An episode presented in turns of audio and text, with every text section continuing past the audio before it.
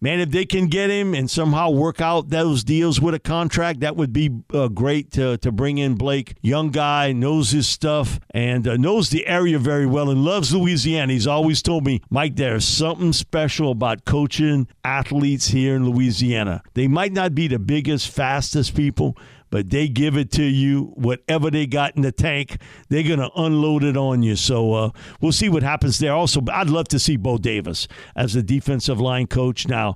He's making quite a bit of cash at uh, University of Texas. Let's see uh, what happens there. Pete Jenkins' protege. I've known him for a long time. When he was at LSU, he, he went to the NFL with Detroit. He was coaching at Alabama with Texas this year along their defensive line.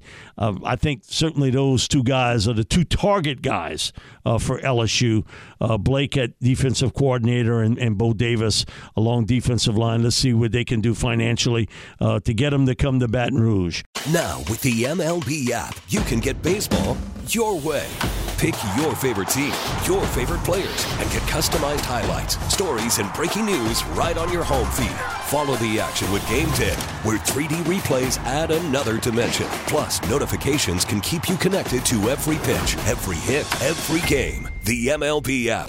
Baseball, your way. Download it now for free from the App Store or Google Play. Blackout and other restrictions apply. Major League Baseball trademarks used with permission.